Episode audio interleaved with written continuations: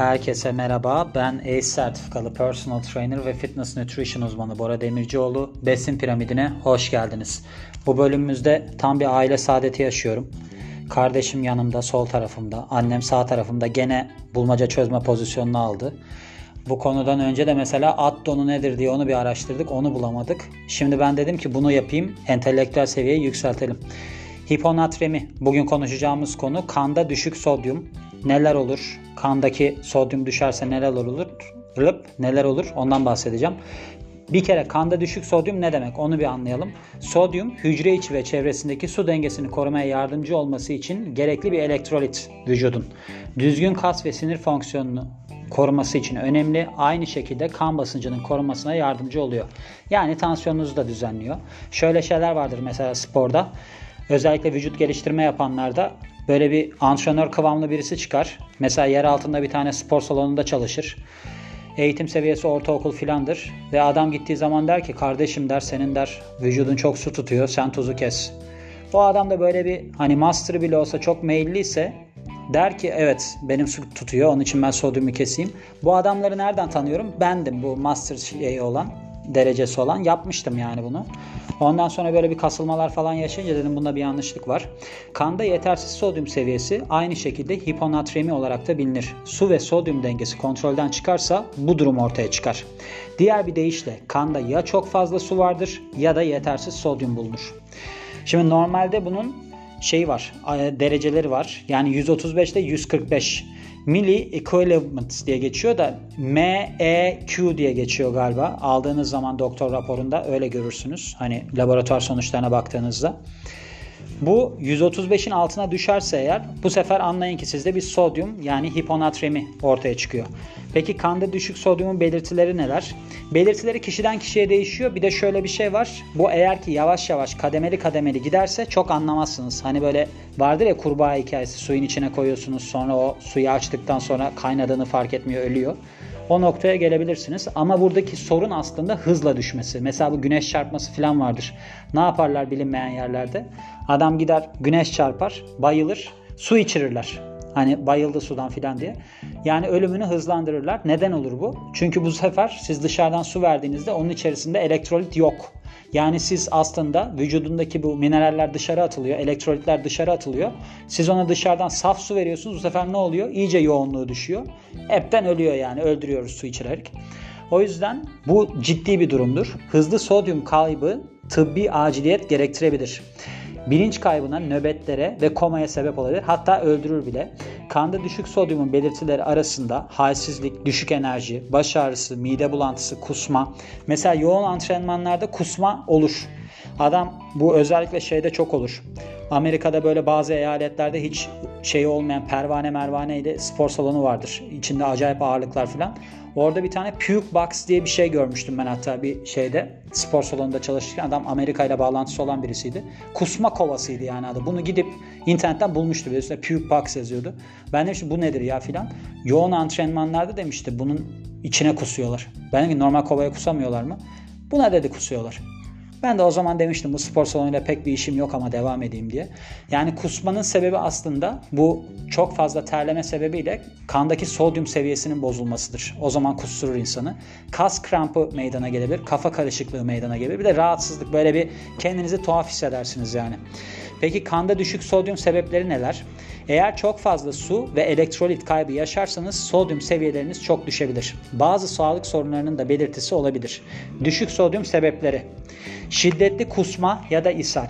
Düşük sodyum çünkü ne oluyor burada? Sürekli dışarıya siz bir mineral atıyorsunuz aslında. Elektrolit atıyorsunuz. Antidepresan ve ağrı kesicilerin arasında olduğu bazı ilaçların kullanımı, su atıcı kullanımı. Bakın bu vücut geliştirmede gene bu çok vardır su atıcı kullanımı.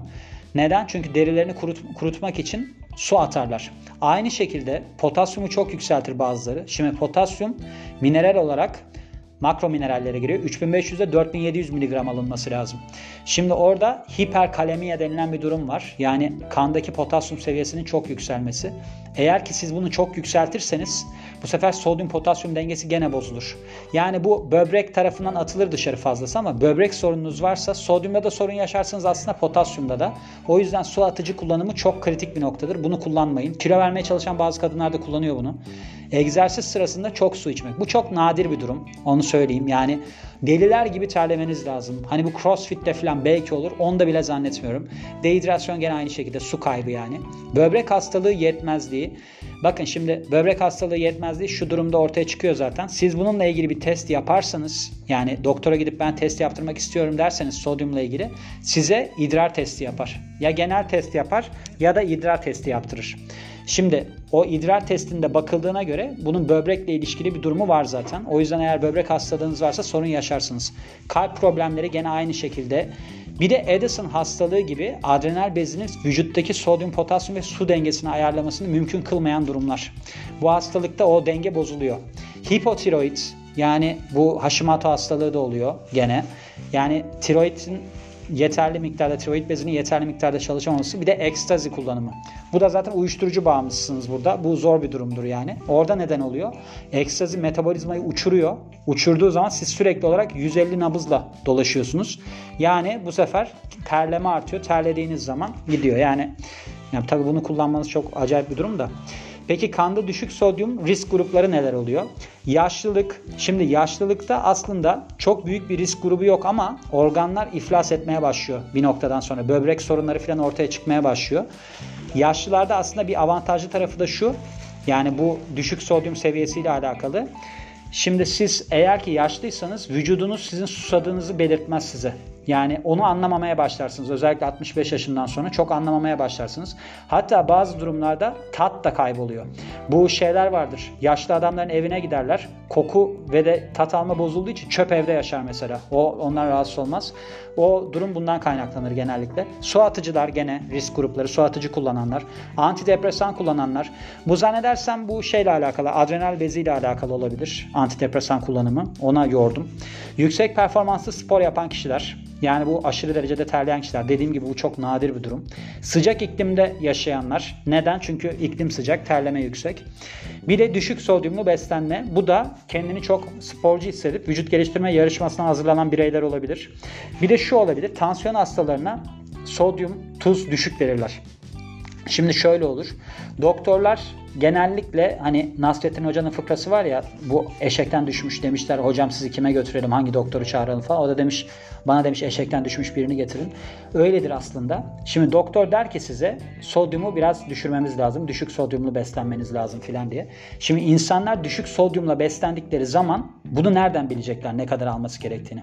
Yani 1500 ile 2300 miligram sodyumun alınması gereken oran. Şimdi tuza baktığınızda Tuz, sodyum, klorür. Klorür de var içinde. Yani %40 onun sodyum. Yani siz 1 gram tuz alırsanız aslında 400 miligram sodyum almış olursunuz. Fakat insanlar bunu bilmiyorlar. Hani ne kadar alabileceğini. Onun için aslında burada bu işte beslenme uzmanlığı burada devreye girer. Sodyumunu ayarlaması lazım birisinin. Çünkü dışarıdan sodyum aldığınızda ya da besinler yoluyla sodyum aldığınızda gene sodyum oluyor. Tansiyon hastası kişilerde bu riskli bir durum. Çünkü orada potasyumla denge kurulması lazım. Ama siz eğer ki sodyumu almazsanız adam gibi o zaman da bu sefer tansiyon düşmeye başlar. Testine bakarsak demin de bahsettim aslında. Burada bir iki tane durum olabiliyor. Bir genel testten anlaşılabiliyor. Bir de sodyum idrar testiyle yapılabiliyor. Şimdi bunların sonucunda mesela diyelim ki siz kan sodyumunuz düşük çıktı ama idrar sodyumunuz yüksek çıktı. Bu sefer ne demektir? Vücut sodyum kaybediyor. Yani vücudunuz sizin sodyumu dışarı atıyor. Bu şeyden de anlaşılır genellikle. Bu terlediğiniz durumda tişörtün üstünde böyle çizgiler çıkar beyaz beyaz bazı insanlarda. Tuz lekeleri. Orada anlayın ki vücudunuz çok fazla tuzu dışarı atıyor. Onlar daha fazla sodyum alması gerekir. Hem vücut hem de kanda yetersiz sodyum çıkarsa bu sefer de anlayın ki siz sizin vücudunuzda ya su fazla ya da ya da yetersiz sodyum alıyorsunuz dışarıdan. Bu da bu durumdur. Yani ikisinin de düşük çıkması durumu. Şimdi vücudunuzda zaten suyun doğru miktarda olduğunu şuradan anlarsınız. Eğer ki idrarınız açık renkse böyle beyaza yakın bir renkse anlayın ki sizin su seviyeleriniz çok iyi. Ne kadar koyuluyorsa anlayın ki sizde bir dehidrasyon başlıyor. O zaman biraz dikkat etmeniz gerekir. Yani aslında idrar rengi çok önemli. Peki tedavi etme yolu nedir düşük sodyumu? Sıvı alımını kesmek. Yani sıvı alımını şimdi burada çok genel şeylerden bahsedilmiş. Sıvı alımını kesmek genel bir şey. Tamamen kesmek mi? Yani belirli bir seviyede kesmek diyelim. Diüretik alımını ayarlama yani sıvı atıcı alımını ayarlama. O da nedir? İşte siz su, su atma hapı falan kullanıyorsanız onu ayarlama. Bu bence psikolojik bir sorun. Bazı insanlarda ödem oluyor o ayrı bir konu ama bazıları su atarak kilo verir. Ben böyle insanlarla çok karşılaştım. Hatta bir de üstüne solaryuma girer, saunaya girer. Öyle tipler vardır. Vücutçularda çok var bu. O, onlar bir, ilk önce bir psikiyatra, oradan psikoloğa, oradan şeye gidebilirler doktora. Altta yatan sebebi tedavi etme. İşte dediğim gibi böbrek sorunları olabilir, bilmem ne olabilir. Onları tedavi etme. Bir de intravenöz sodyum alımı. Serum diyelim. Yani serum şeklinde alınması. Onlar da sorununuzu çözebilir. Kadınlarda aslında günlük olarak alım 2.2 litre. Erkeklerde 3 litre alınması. Ama genellikle duymuşsunuzdur 8 kere 8 bardak için diye bir şey vardır. Yani genel oranlar budur. Hani 2.2'ye 3 litre gibi. Tabii ki burada kişiden kişiye de fark edebilir ama hani 1.80'e 1.70, 1.65 üzerinden gidiyor genellikle boyda. Kiloda da fark edebiliyor. Ama şu var tabii ki sizin iklim değişik, siz yoğun spor yapıyorsunuz. Bunların hepsi işin içindeyse o zaman bunlar değişebilir. Ama dediğim gibi hani sizin beslenmeyle ilgili kısmınızı zaten birinin ayarlaması lazım. Kafanıza göre yapamazsınız. Onun için bunlar aklınızda bulunsun diye bu bölümde koymak istedim. Ve bu bölümün de sonuna geliyoruz. Ben Bora Demircioğlu. Beni dinlediğiniz için çok teşekkür ederim. Yeni bölümde görüşmek üzere. Hoşçakalın.